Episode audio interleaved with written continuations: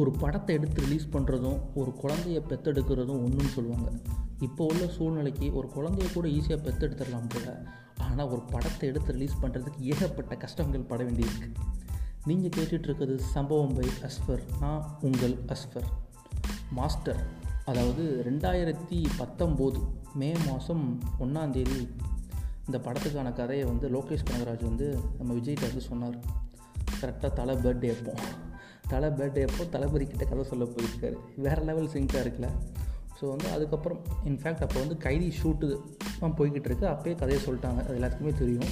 அதுக்கப்புறம் பிகில்லாம் ரெண்டுமே ஒன்றா ரிலீஸ் ஆச்சு. பிகில் வெர்சஸ் கைதி. அதுக்கப்புறம் ஷூட்டிங் போய் two thousand twenty April nine release அப்படின்னு சொல்லியிருந்தாங்க.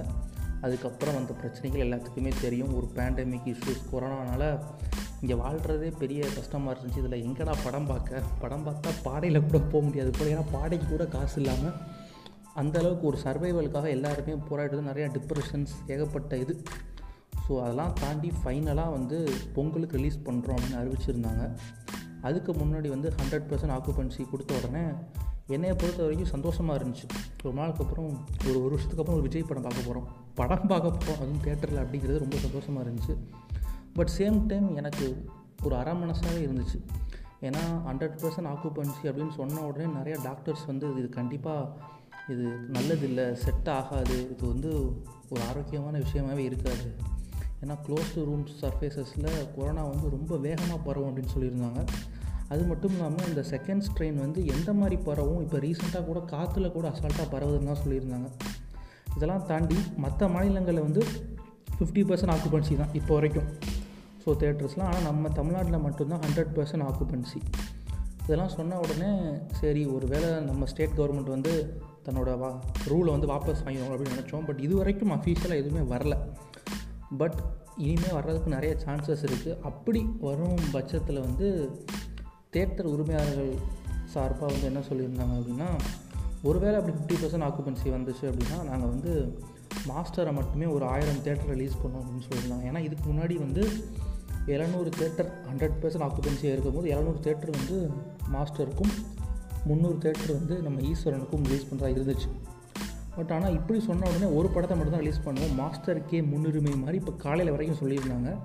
பட் ஆனால் அதெல்லாம் பார்க்கும்போது இப்போ ஈஸ்வரன் வந்து நாங்கள் கண்டிப்பாக ஜனவரி ஃபோர்டீன் வாரோம்னு சொல்லிட்டாங்கன்னா நாளைக்கு வந்து ட்ரெய்லர் ரிலீஸ் ஆக போகுது.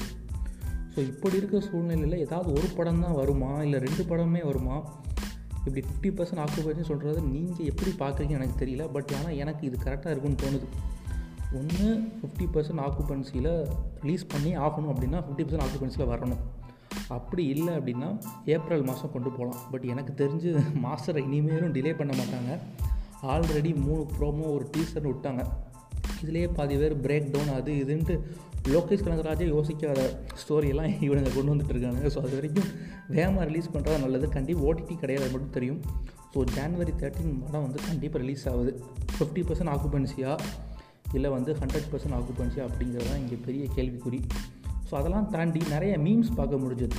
சில மீம்ஸ்லாம் பார்க்க எனக்கு வந்து யாரா இவனுங்க? அப்படின்னு தோணுச்சு. ஏன் அப்படின்னா மாஸ்டருக்கு மட்டும் சில மீம்ஸ் பேஜஸ் வந்து பொங்குறத பார்க்க முடிஞ்சது.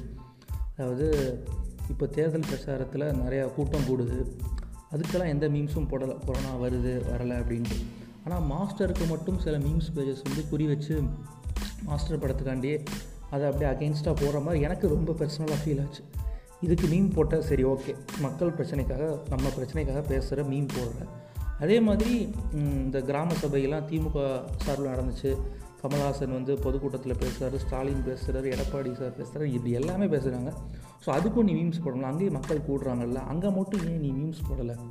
ஸோ வந்து ஒரு பெரிய படத்தை வச்சு போட்டால் ஒரு அட்டென்ஷன் சீக்கிங்காகவும் நினச்சி பண்ணுறீங்களா இல்லை இதுக்கெல்லாம் வேணாம் விஜய் படத்துக்கு மட்டும் போடுவோம் அப்படின்னு சொல்லி பண்ணுறது சத்தியமாக தெரில பட் ஒரு பொது அக்கறைன்றது எல்லாத்துக்கும் இருக்கணும் அப்படிங்கிறது என்னோடய பர்சனலான ஒப்பீனியன் என்னை பொறுத்த வரைக்கும் நான் ஒரு மனநிலைக்கு வந்துட்டேன். அதாவது ஃபிஃப்டி பர்சன்ட் ஆக்குபென்சி ஓகே போதும்.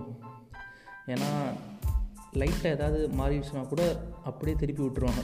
ஏன்னா தேட்டரில் அவ்வளோ கூட்டம் கூடுச்சு. ஸோ வந்து விஜய் படத்தினால இவ்வளோ இதாக பிரச்சனை அப்படின்னு சொல்லி விஜய் படம்னு இல்லை சினிமானாலே இவ்வளோ பிரச்சனை சொல்லி மீண்டும் வந்து ஒரு பிரச்சனையை கொண்டு வந்துடுவாங்க ஸோ அதனால் எனக்கு ஒரு வரைக்கும் ஒரு ஃபிஃப்டி பர்சன்ட் ஆக்குபென்சி ஓகே அப்படின்னு தோணுது. பட் இதை சாக்காக வச்சு தியேட்டர்ஸ் வந்து எங்கள் ஊர்கிட்டே இப்போ வந்து நான் தேட்ரு டிக்கெட் விசாரிக்கும் போது அறநூறுவா சொன்னாங்க. என்னடா அறநூறுவா சொல்கிறீங்க அப்படின்னு. ரெண்டு ஆள் டிக்கெட்டை வந்து ஒரே ஆளாக சொல்கிற மாதிரி சொன்னாங்க. பட் இப்போ ஃபிஃப்டி பர்சன்ட் ஆக்குப்படின்னு சொல்லும் போது கண்டிப்பாக தேட்டர் அதை டிக்கெட் ரேட் இன்னும் கூடுச்சுன்னா எப்படி அஃபோர்ட் பண்ண முடியும்? எப்படி போக முடியும்? ஸோ வந்து இதில் என்ன ஒரு பெரிய டிஸ்அட்வான்டேஜ் அப்படின்னா எல்லாருமே வந்து மொதல் நாள் வந்து பார்க்க முடியாது. அப்படியே இருந்தாலும் தமிழ் ராக்கர்ஸில் பார்த்துட்றாங்க. அதெல்லாம் வேறு விஷயம்.